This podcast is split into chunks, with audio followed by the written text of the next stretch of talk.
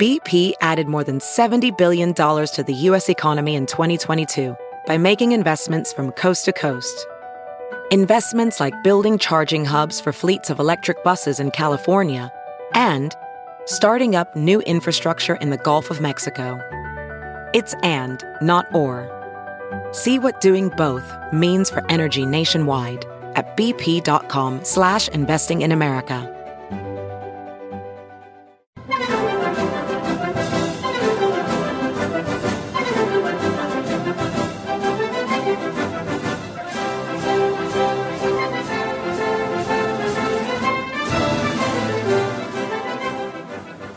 Hey, ladies. Hey, gentlemen.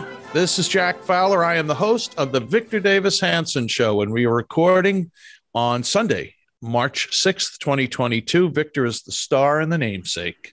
He is the Martin and Illie Anderson Senior Fellow at the Hoover Institution, and he's the Wayne and Marcia Buske Distinguished Fellow in History at Hillsdale College. Victor, we've got a lot to talk about today, and we're going to start off with why classics despite being something that the poor, minorities, immigrants just can't deal with. That's what the left tells us. But that seems like it's a lot of hooey. And we'll get to your thoughts on the hooey right after this important message.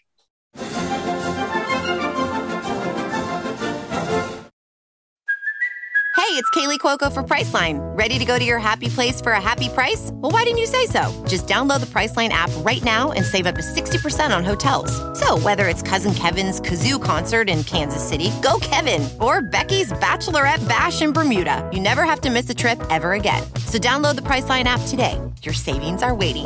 Go to your happy place for a happy price. Go to your happy price, Priceline.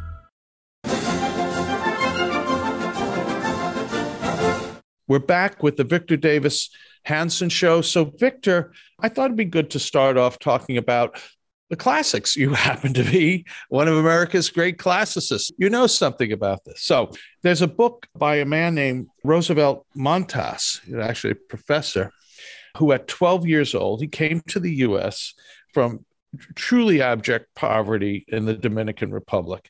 So, here he is a poor teen in New York, brown, black, dark and he came across a garbage heap and on top of that there was a book by plato and he took it and he read it. Today roosevelt montas is a columbia university professor and he's an author of a recent book came out late last year.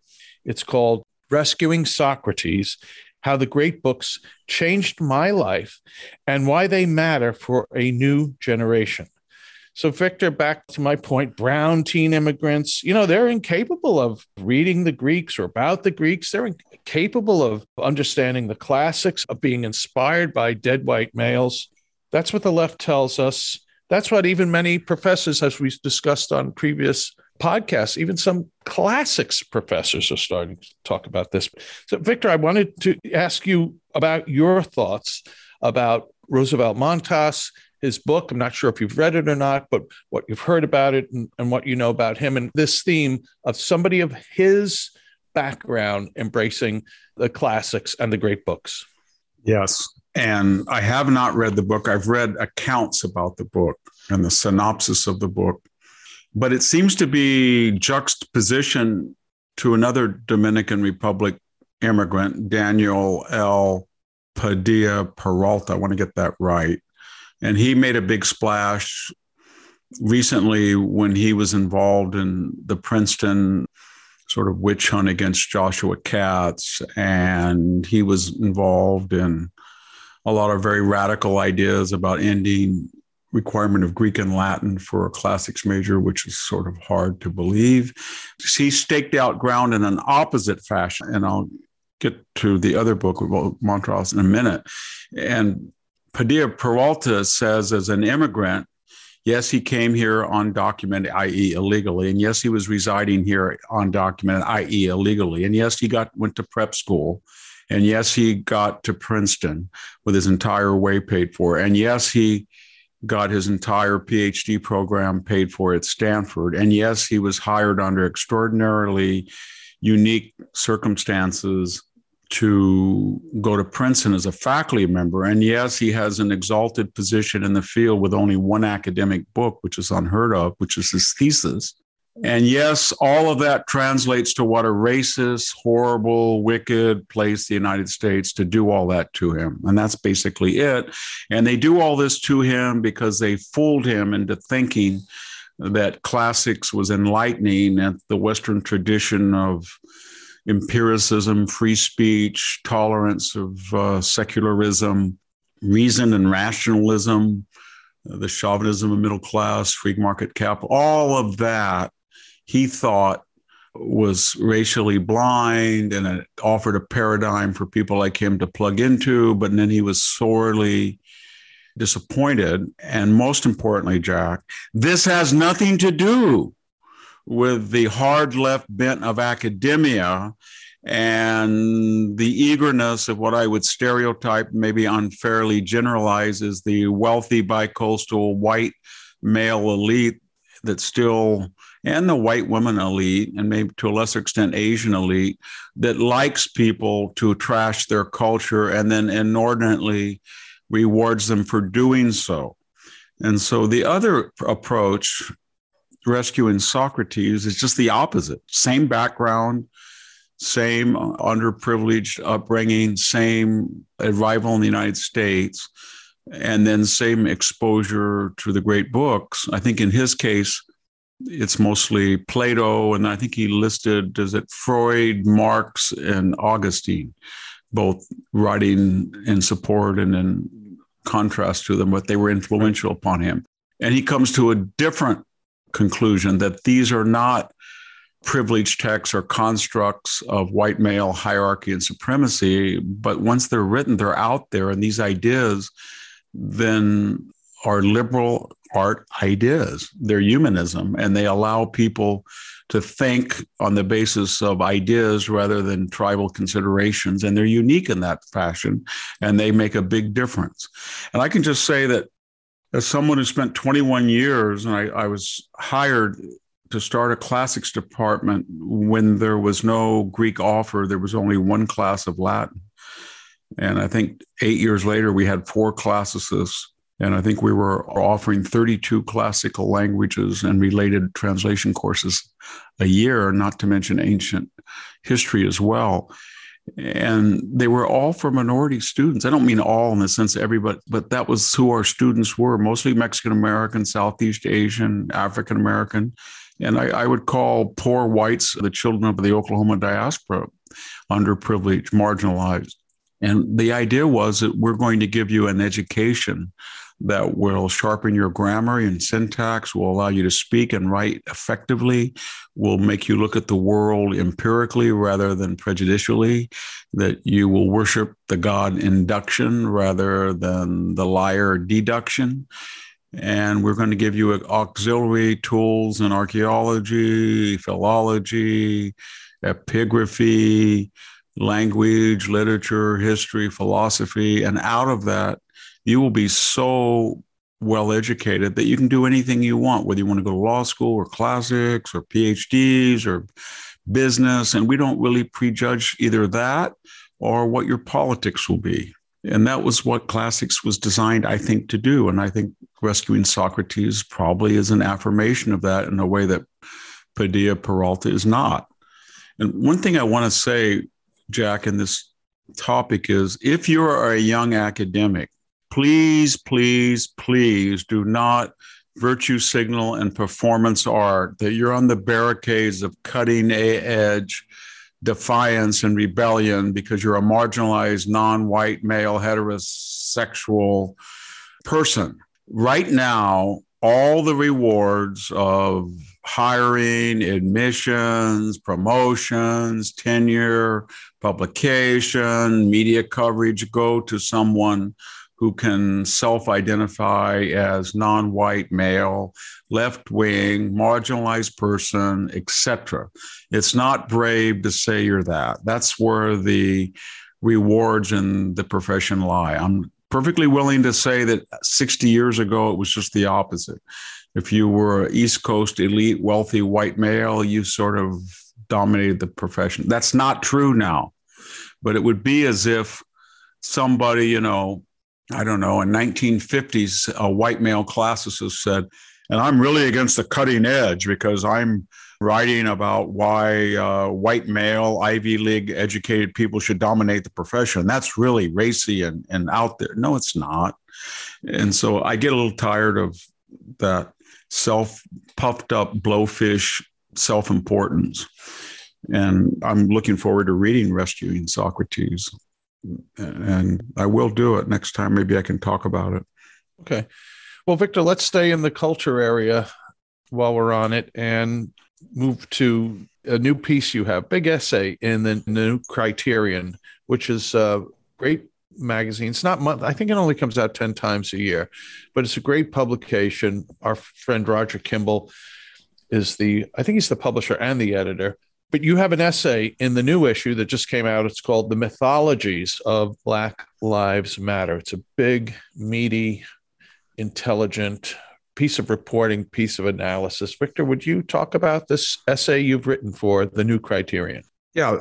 Roger Kimball has something called writer in residence. You're required to write four essays. And I wrote one on classics, I think you and I discussed, and then one obituaries on great classicists. And then I wrote another one, Western Civilization. This was the fourth one. And this was on BLM, and it was before the recent disclosures about the financial improprieties of its leadership.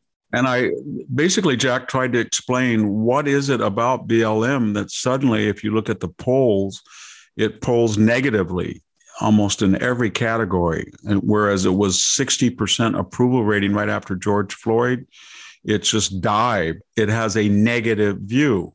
And I tried to explain that empirically. And I suggested that, first of all, it never caught on its message that you're going to privilege Black lives, the very title. And it was created by these three women who did not create it. They did not create Black Lives Matter, Miss Cullors and the other two. They did not do this just as a generic Black activist chauvinistic advocacy group. They did it specifically, as I mentioned in several quotes in the media, as an advocacy for women's issues who were women and being Black and being gay. So they were going to self critique everybody, including the Black movement that they felt might not be sensitive to women in general or Black gays in particular, and especially not to both. Okay. And then we had the Trayvon Martin and the Michael Brown Ferguson, and then it just exploded. It still wasn't very well known. It was very controversial, and they had a lot of bad publicity. You know, pigs in a blanket, burn the police, all that stuff. And then they just capitalized on the George Floyd death, and they got. I hear a hundred million, but I think it's far greater. And I went through what happened after that. Number one, we don't know where the money is. I predicted that before we've got these recent disclosures. Miss Cullors, I think, ended up getting four houses worth over three or four million dollars. She lives in Lily White Topanga Canyon. First thing she did was build a security fence around her domain. And then she retired into riches. And the other two are gone, gone with the wind. I don't know where they are, and nobody else does. And they've outsourced BLM. And what has BLM done? Well, besides being an orchestrator of the 120 days of rioting in summer of 2020 that got 35 people killed and $2 billion in damage and 1,500 police officers injured, they've been very vocal about they've attacked the New York mayor who's a liberal because he's he mentioned they might want special details to hunt out high crime areas. That was a taboo. They've gone to the Indiana school district and lectured people, young people, and they get paid a lot for this, Jack. That crime is a construct, and it's something we've talked about. That white, wealthy, privileged people make the laws. It's along the old uh, French Revolutionary idea that the only reason it's illegal to steal bread is that because wealthy people don't steal bread. And therefore, they made a law that says other people shouldn't steal bread. That's their attitude. And then it started to implode. They looted the organization, they had no accounting, and they started weighing in on some issues, Jack, that were absolutely both ridiculous but very revealing of what their values were. So we can go down the list. They kept claiming that Kyle Rittenhouse was, they were the ones behind that this was a racist indictment of America that he was exonerated. Remember, he was running away while a mob was chasing him, and one man was armed and pointed a gun at him, and he shot him, white male. And another person tried to jump on him, shot him, white male. Another person came out of nowhere to attack him, white male. And all of them had some brushes with the law, and some of them, a lot of them, including child molestation and certain perversities. And that somehow BLM said was a referendum. They were, you know, on race relations. It's sort of like Whoopi Goldberg saying the Holocaust was just between a bunch of white people and she didn't care about it, but she wanted to weigh in on it and tell everybody, or Nicole Hannah-Jones now angry at Ukraine because it's about white people. Well, this was about white people, but BLM did a little bit more than complain. They tried to expropriate it as a question. And then the next thing that happened was the Waukesha shootings, which was about race. 63 people injured, five killed by this crazy fellow that ran them down with a felonious history, with a history of anti white racism.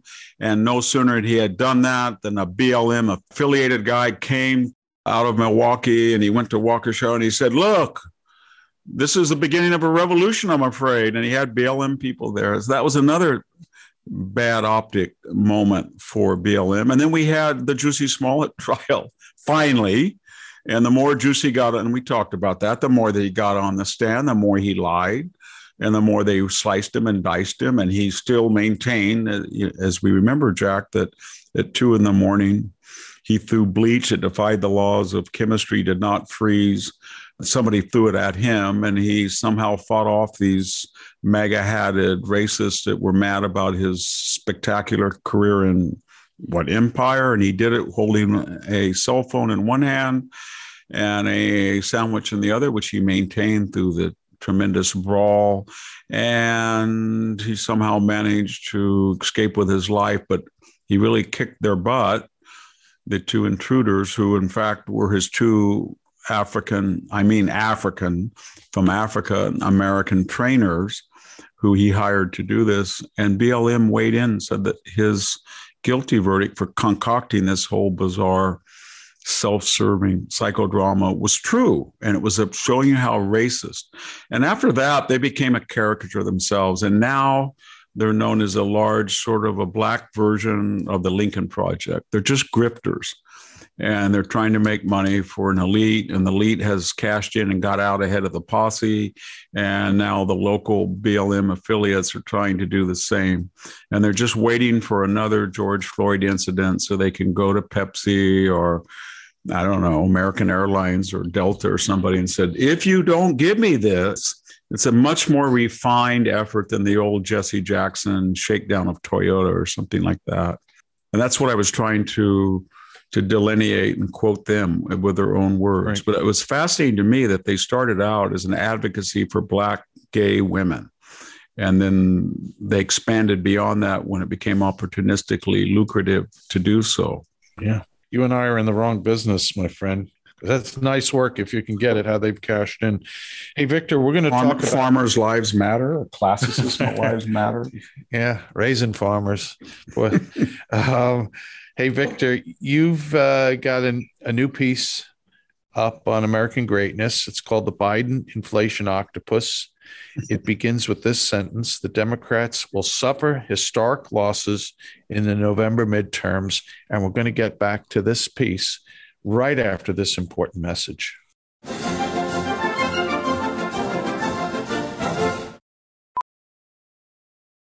VR training platforms, like the one developed by Fundamental VR and Orbis International, are helping surgeons train over and over before operating on real patients. As you practice each skill, the muscle memory starts to develop. Learn more at meta.com slash metaverse impact.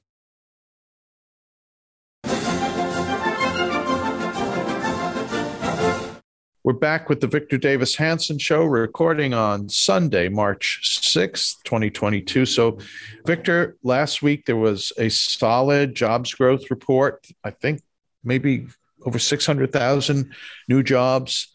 But despite that, I don't think there's any way that we are going to be heading off or avoiding a Biden recession. Call it what you will.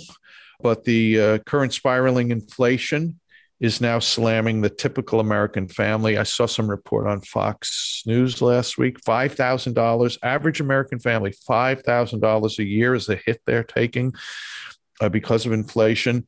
So, about this piece you have on American greatness titled The Biden Inflation Octopus. Victor, would you tell us about the piece and how the arms of this octopus are not only choking America, but also choking the political fortunes of the Democratic Party. You know, I had been looking at data and that, you know, 7.5% annual inflation rise last month, which doesn't really reflect the fact that the things that are the stuff of life, such as cars, such as houses, such as foods, especially meat, such as lumber, and such as gasoline and the aggregate have gone up about 15 to 20 percent. I don't really, I don't think people really care that your accountant charged you 4% more this year than last. They're worried about the stuff of life, and that's gone up far more than 7.5 in aggregate. And it, we don't really understand what it does to people. And that's what the article cycle, it was about the psychology of it.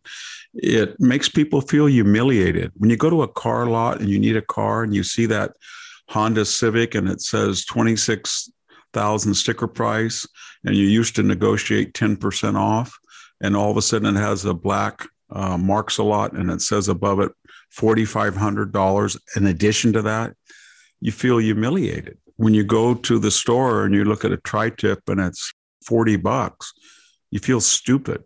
When you're filling up your car and the gas pump stops at $100 and you're only three quarters full, you feel like a stupid fool. When you go to the lumber yard and you, which I did this week to get a four by eight sheet of plywood, I felt relieved, Jack, because it was $52. I know it had been eight 14 months ago, but I felt, wow, it's not $96 anymore. So I was an imbecile. It has that feeling of people. The other thing it does, to inflation, it's a Hobbesian reduction to every man for themselves. I have this ancient house that's falling apart. So I decided to get everything fixed in a 12 month period wiring, plumbing, it all needed to be done. And it's expensive, but you can't find anybody to do it. And the only people you can find are employed, but they're moonlighting. So they often want to work at odd hours, okay, and they want cash which means they double the cost because they're not going to pay taxes. But you can't do that.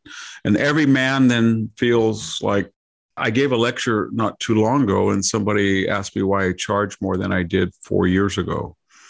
And I said, I paid more for everything else. And I'm not going to be the last person standing in musical chairs when the music stops. And then all of a sudden, I'm just going to charge the same when my airfare, my gas, everything has gone way up. And so the guy said, I didn't think you would do that. Well, why wouldn't I do it? Not that I want to do it, but that's the panic mob psychology that once somebody price increases another person, everybody will do it. And if you don't do it, you're left out as a musical chair. So I went through all of these psychological things. I thought it would have a bigger reception than it did, but you know, an author never knows, Jack, when you write a column, which takes off and which doesn't. Usually, the ones that you're most fond of don't, and the ones that you kind of regret do. And so I've had a couple that I didn't think were very good this last month that really went viral, but I thought that one was pretty well crafted. But then I wanted to take a break from Ukraine and talk about inflation. But when you think about the Sturm and Drang of war versus the dismal science of economics, it wasn't a good time to write about it, I think. Because I don't think a lot of people read it. But it's about the human side of inflation. Yeah. And then finally, it's who did this? Right. And it was self created. So I think people think A, the Bidenites are crazy. They believe in this bankrupt modern monetary theory, this fool's gold that you can print money and get prosperity, or B, they're just incompetent. they don't know what the hell they're doing. Or C, hmm, anybody that has a passbook account or money in his wallet, when you have seven, five and higher inflation, you're only getting 2% on your money. They are losing money, and that's good. And anybody who owes a lot of money and he's paying a car loan or a house loan at 3% when inflation is, they are making money. And this is what Barack Obama wanted to do in 2008 when he said he wanted, remember, to Joe the plumber, spread the wealth. And so this is what inflation does it eats away at accumulated money. And when you tie it to low interest rates, which we've never really done before, usually it sees a commensurate rise, it really takes away from people who work and save. And people who borrow get cheaper interest. I don't think it'll last because I think as soon as this Trump printed over a trillion dollars in 2020, Biden two and a half trillion, with more to come. And when that funny money is exhausted and people chase too few goods, then they're not going to buy it anymore. It's getting too high to buy stuff. And so when that happens, they're going to have to raise the interest rate and print less money, and then they're going to have a recession. I think that's yeah. going to come at the end of the year. Yeah, your piece is not only about the psychological feeling stupid, as you did say, but the very last line of this article I think is terrific. Come November, Americans will rightfully blame him, that's Biden, for willfully damaging their lives. So I think that's laid in there too. That not yeah. only am I paying this price at the pump, but this guy did it. And, and maybe this adds to the stupid part. And we elected him.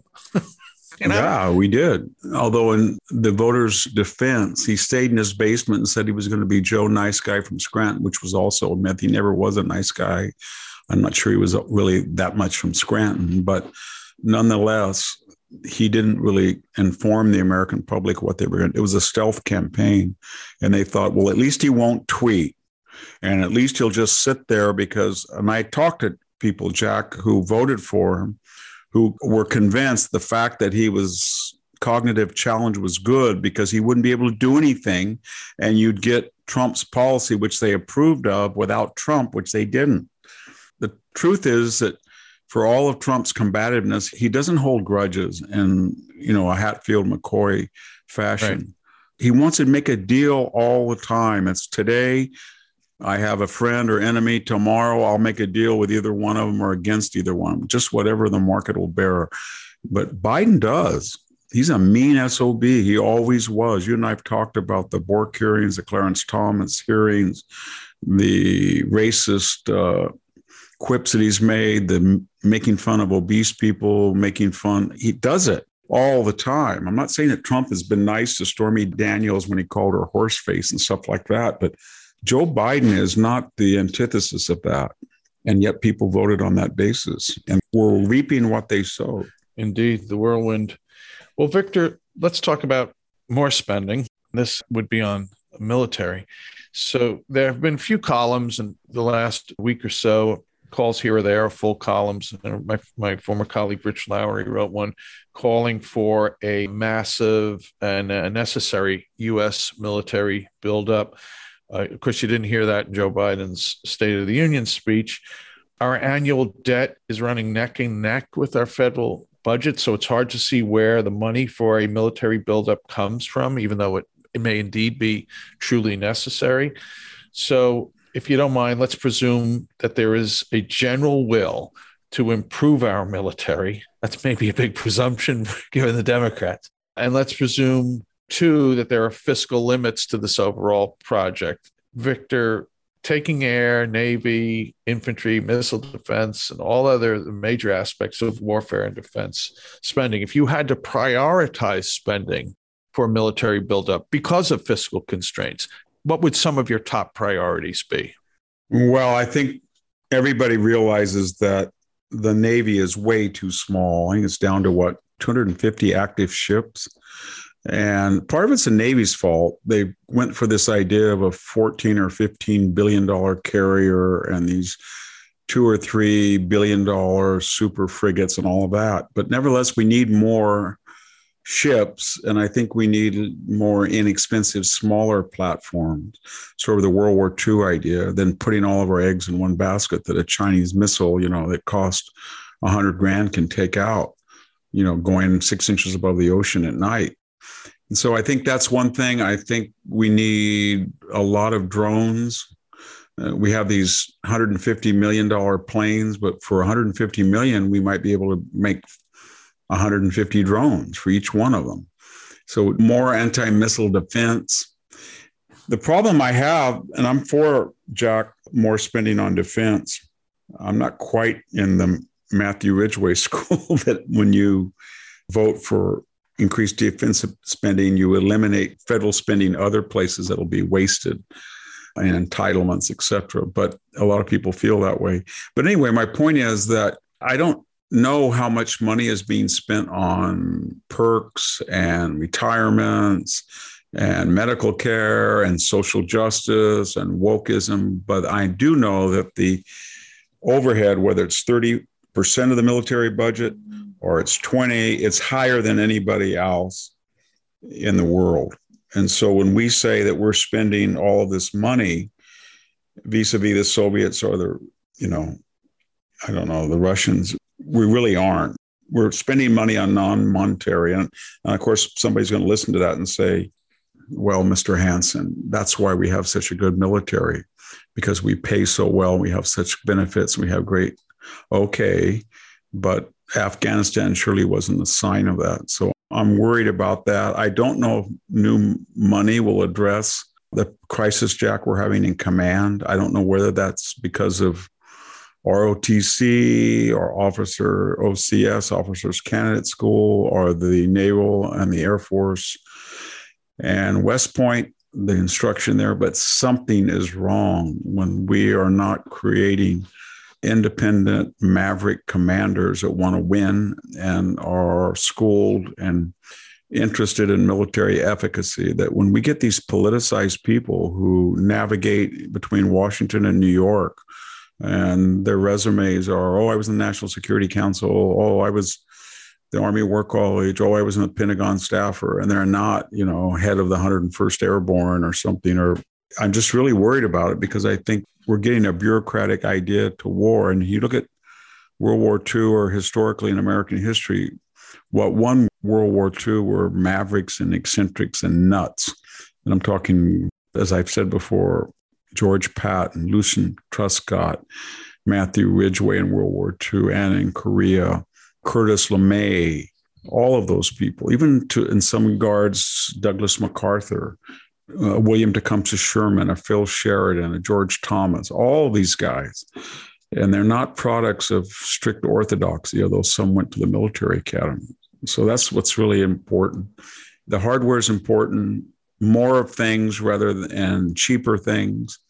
But my gosh, if you've got this woke General Milley School of Generalship, we're going to lose, lose, lose. And I think also this is another dead horse. I'm going to apologize to everybody. And I, I know that I'm going to get another email from an angry general, but you can't be in the military and you can't be in a position where your views are going to be publicized with the expectation that you're going to go back on to or be appointed the first time to a defense contractor corporation that's doing business with the Pentagon and will put you in a either as a lobbyist or a board member with the expectation that that vast labyrinth of contacts will be financially attractive and you have market value for drawing on them when you're a civilian retiring. It's just not, there's too many conflicts of interest there. It's a free country, but there has to be some idea that if you take up high command, you promise a hiatus when you retire five years before you go on a, a corporate board or you become a military lobbyist. But I mean, when the Secretary of Defense is on Raytheon's board, was, and now we're discussing the need to get missile defense. There's a conflict there, and I don't know why we don't It's baked in the cake, though, isn't it, Victor? I mean, you, let's say you develop a product X that would be important for a military or national security or intelligence needs. There is no way America, the proper agencies, is, are going to consider it or buy it and let's assume whatever this thing is, this widget is necessary. There's no way that it's going to happen unless retired top level officers are involved as lobbyists, as board members, et cetera. It's just not going to happen. Well, in the old days, in World War One and World War Two, it wasn't. I know there was personal prejudice and egos attached, but they had trials. And when they wanted to have the M1, they had people shoot it, or the 1911 45, and they adjudicated it in actual trials. And same with fighter planes. And there were alternatives to the B 17 and the B 29 that were not viable. And they found that out in trials, not just corporate lobbying. And we kind of did that with our strike fighter and all that stuff. But it's too incestuous. It just is. And you can see it in the government in general and the Pentagon in particular that people say things now, whether it's vis a vis China or whether it's vis a vis woke issues that are predicated and massaged on where they're going to end up in the civilian world. And they do not want to be controversial in particular, but in general, they don't want to be considered conservative because that's contrary to the corporate ethos and that conditions things. People react to, you know, I see it in my own field. I, I've seen it in academics for years that academics they just understand that all the rewards, whether it's good book reviews or publishers or conference, whatever the rewards are to the winners, they're from the left. So they make the necessary adjustments. And I don't know. I, I just think if we're going to spend all this money on defense, and we are spending a lot, and a lot of it already goes to pensions and social concerns and indoctrination now, then if we're going to spend it on weapons, we need to get outside voices, small companies, mavericks, new ideas, and get them in there. We can do it. If you look at the history of American armament, things like the P 51 Mustang, it was absolutely brilliant. The M1 rifle. We got very good weapons in meritocratic trials and considerations. It wasn't insider stuff. We got some bad ones, but that was usually considered bad and people objected. But I just don't think this is going to work. You know, it's just contrary to being a, an admiral or a general is the corporate mentality does not jive with being an independent commander. Independent commander has to be outspoken, they have to risk themselves. They've got to say controversial things and they have to be judged on whether they bring results. Nobody wants a loudmouth that's a lousy general, but they've got to perform. But when you start predicating your speech and your activity and your viewpoints on your post retirement career as if you've hit the jackpot, right. then that comes at the cost of battlefield efficacy. Right. Well, and you can see it. It's not me saying it. Look at right. look at the brilliant Afghan withdrawal. Look at the brilliant Libyan bombing. Look at the brilliant, I don't know, pacification of Iraq. Look at all these brilliant things that supposedly were going to be easy and they didn't work out. And maybe that's why we have a crisis in command, whether that's the political or the military leadership or both. But something's wrong. I think you're going to get more than one email from an yeah I, I, I think they i used to have a lot of friends that were generals. I wish i still did in a lot of ways and they're very angry. I i, I understand that but i'm not going to stop talking about the dangers of the corporate board and the revolving door and the politically correct virtue signaling performance art statement. So if you have a retired general and he says the president of the United States is a Mussolini and that violates Article 88 of the Code of Military Justice, I'm not going to say, I better not say that. Right. I know that guy, or I'm not going to do that. And that's what we should all do. Something went wrong. I know that Donald Trump may have been a catalyst for it, or maybe he tore off the scab and what was beneath there we saw wasn't very nice, but you can't have a dozen retired generals with enormous influence of their subordinates in the ranks and start calling for any reason whatsoever the president of the United States a Nazi, a Mussolini, an Auschwitz like uh, prison guard, what do you name it? A liar, all of that stuff. I've written three or four articles where I quoted verbatim both the Article 88 statute and the violations of it. And there was nothing, no consequences. Well, Victor, we've got time to talk about one more thing on today's podcast, and that will be the CDC's decision to declare it's over. we'll get to that right after this important message.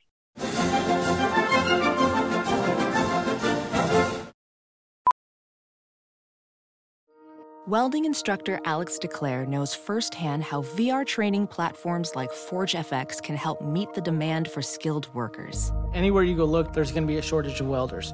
VR training can help welding students learn the skills they need to begin and advance in their career.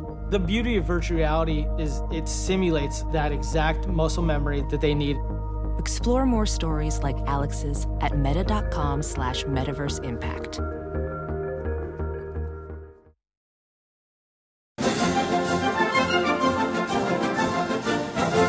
Hey, we're back with the Victor Davis Hanson show. Before we move on to COVID stuff, victorhanson.com.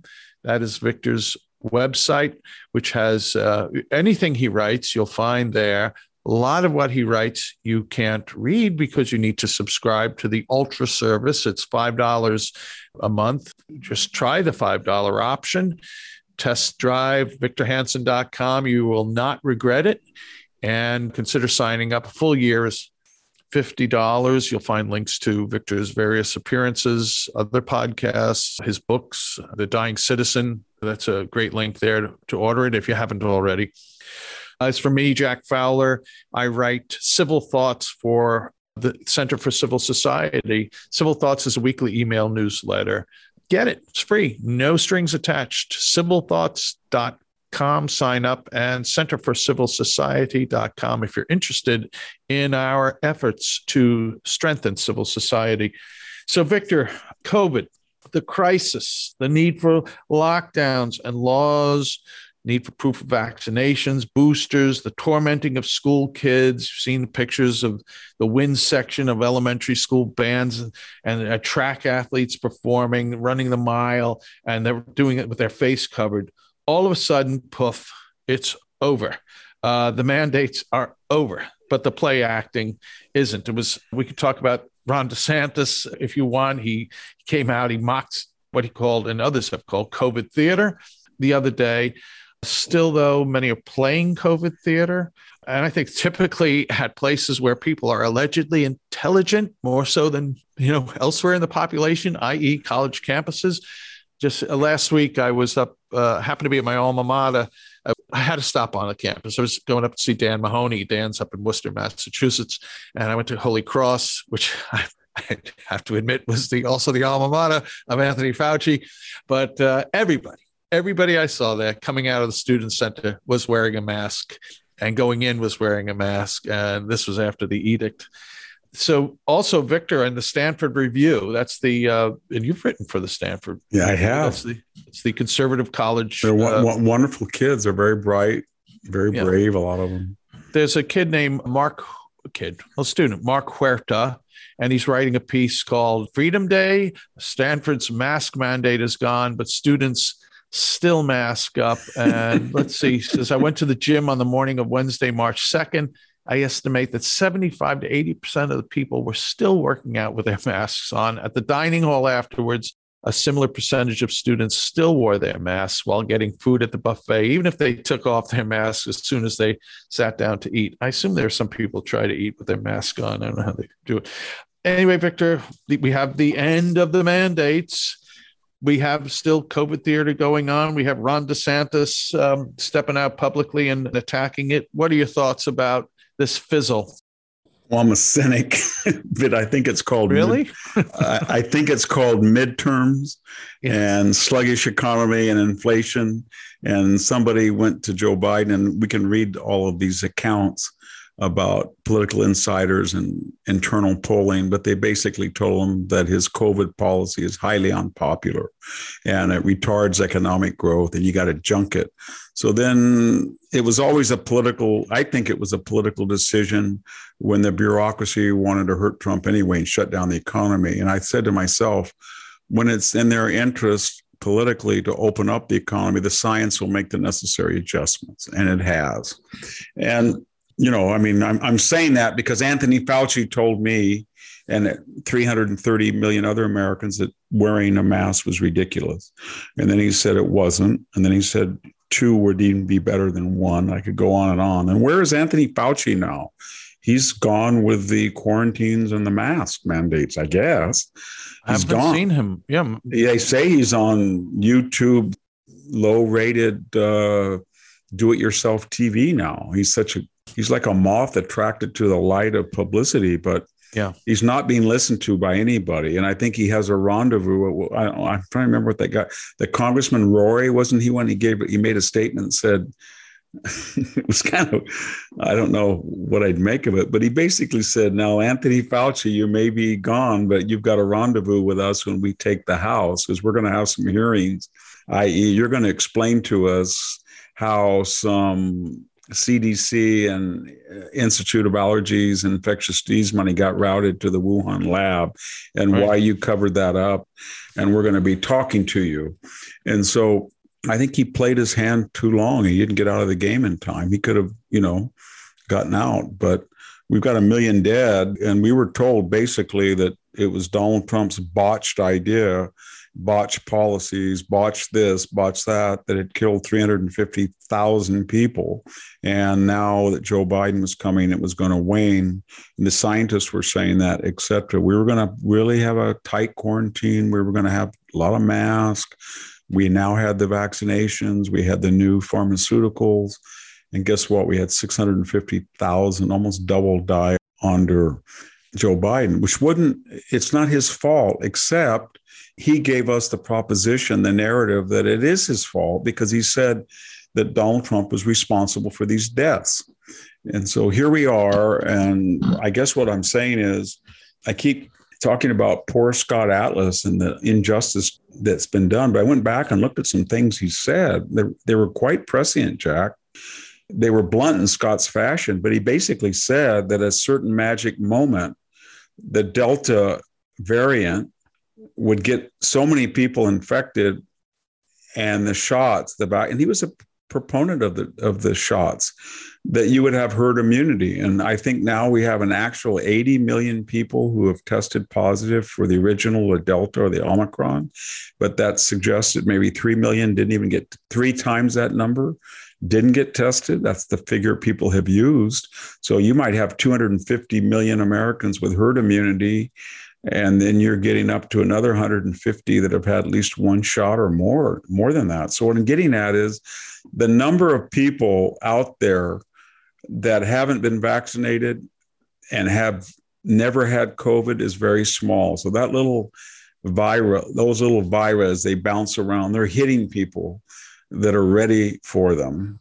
And they're not making people that sick to the point that they don't really know that they had it and so that's what we all thought. And what is Fauci doing? He's on these, as I said, I I just saw a clip of the other day, and he was trying to find relevance, Jack, by talking about Ukraine. And he said the oh unknown story of Ukraine is that it has a high tuberculosis rate, and therefore there's going to be a tuberculosis, you know, outbreak. And I thought, well, you're you going to go over there and give them mask, or what, what are you going to do? It, you know, it's all these people, it's like John Kerry saying the real story about Ukraine is climate change. It's all these publicity moths. When their flames extinguish, they go around anything they can find, and Ukraine is one. So they want to get back into publicity to warn us about all the things other than it's a life and death struggle for people to repel a vicious invader. That's it. And there's a lot of things in life that are peripheral to that, but they're not the story now. And so I don't know if he did it by his arrogance of being there for 40 years. He started out with a semblance of being nonpartisan, mm-hmm. but he connived behind Trump's back. I understand Trump was boisterous, bombastic, but he undercut him. He ended up just being an exclusive guest at CNN as a court jester to just reify their anti administration narratives as they went into the reelection cycle. And I can't think of, if you can think of something, Jack, anything that he said about the virus and the pandemic that proved efficacious or prescient, I'd like to know. Did he I come up? Know. Did he come up with some new protocol? I mean, did he have a, a protocol and say, there's people who say that Pep said, here are the data. He never got up there and just said, these are therapeutics and some will help you and some won't. And then don't demonize people. And so, and, I, and, yeah. yeah. And so you I, mentioned Scott Atlas and the kneecapping of Scott Atlas, who was trying to show the broader effects of the lockdown, which we now see from some studies have had tremendous impact. No, John Hopkins studies showed absolutely. He said that Scott went through the whole gamut. Scott said it's not good for children not to be able to see faces. They learn to acquire speech by looking at people actually mouth words. They lose their fear of people when they can see their entire face. He said society doesn't function when people are wearing masks. There are health difficulties breathing through that all day and oxygenation levels.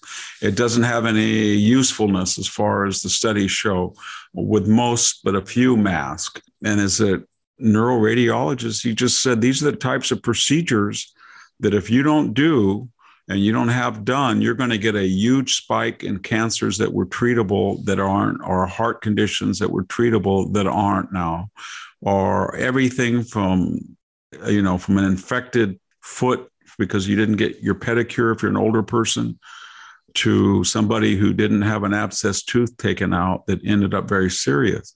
So he outlined it, and he, for that, and he did in a blunt way, which was admirable, I think. But for that, he got demonized by Stanford University, which is highly ironic. I mean, they keep saying because the four people in the United States who were voices in the in the desert were Michael Levitt, the Nobel Prize winning Stanford immunologist, and Scott Atlas, the Hoover Fellow, and Jay Bhattacharya, the Stanford immunologist, and John Ioannidis. And they were all right, and they all suffered enormous damage to their reputations nationally in general and at Stanford in particular. And nobody, nobody on the medical faculty, nobody in the university ever apologized to them.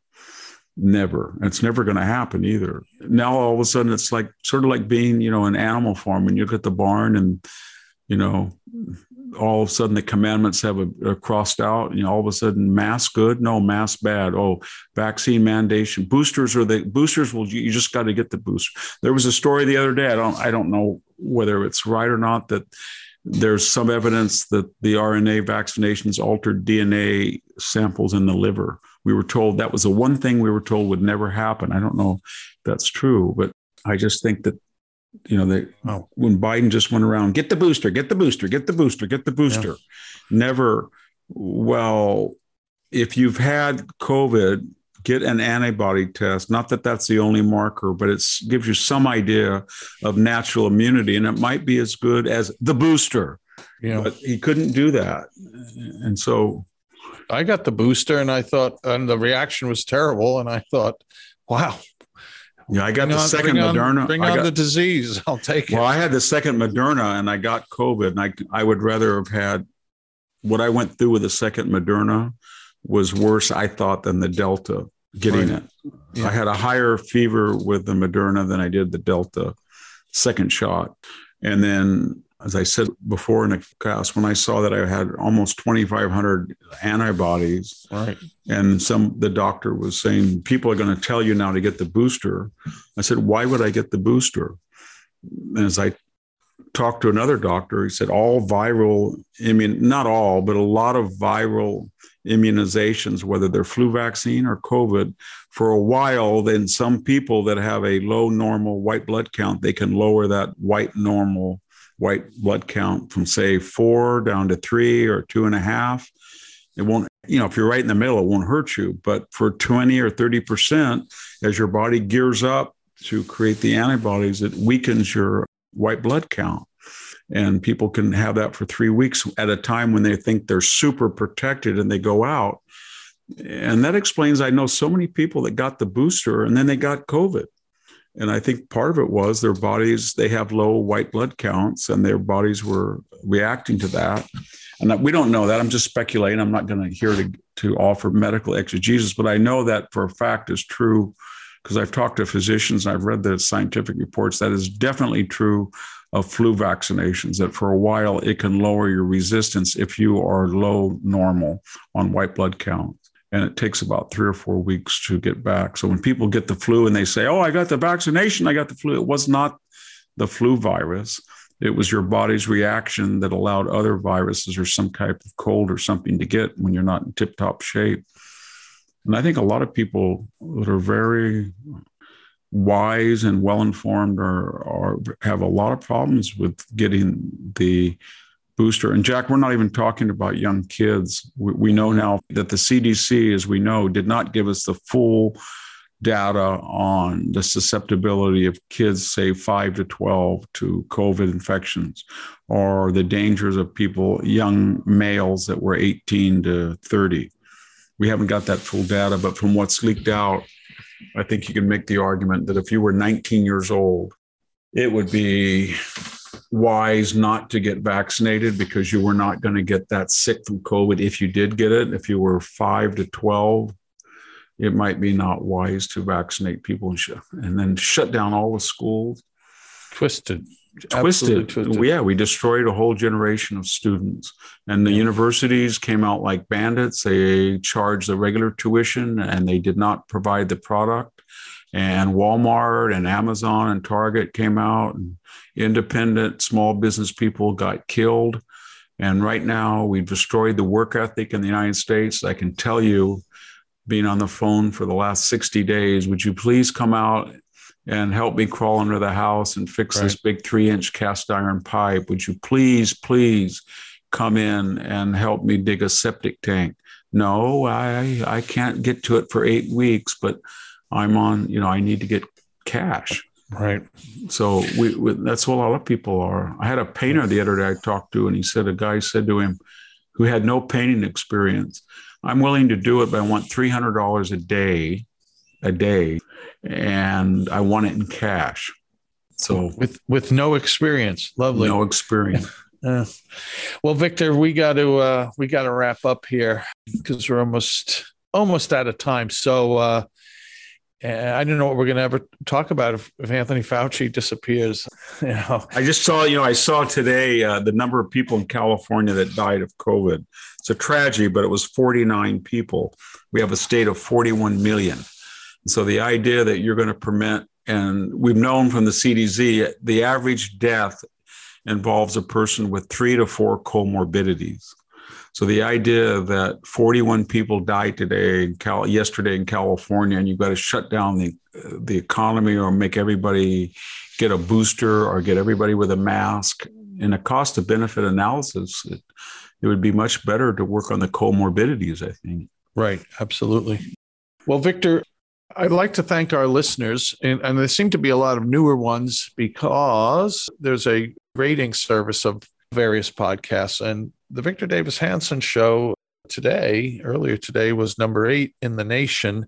And of the shows that were, and we're typically in the in the top 20, I think always in the top 20, but we are the one show of these leading shows that is sort of, uh, you know, garage band kind of production operation that it's we love the folks that handle all the technological stuff for it but it's you're not in the studio i'm not in the studio you know so it's done uh, it's done are you suggesting little... that my amazon delivered microphone is not quality uh, no, merchandise? I'm not. I, am I'm, I'm just it's just not in a half a million dollar studio. That's or my hundred hundred year old desk is not yeah.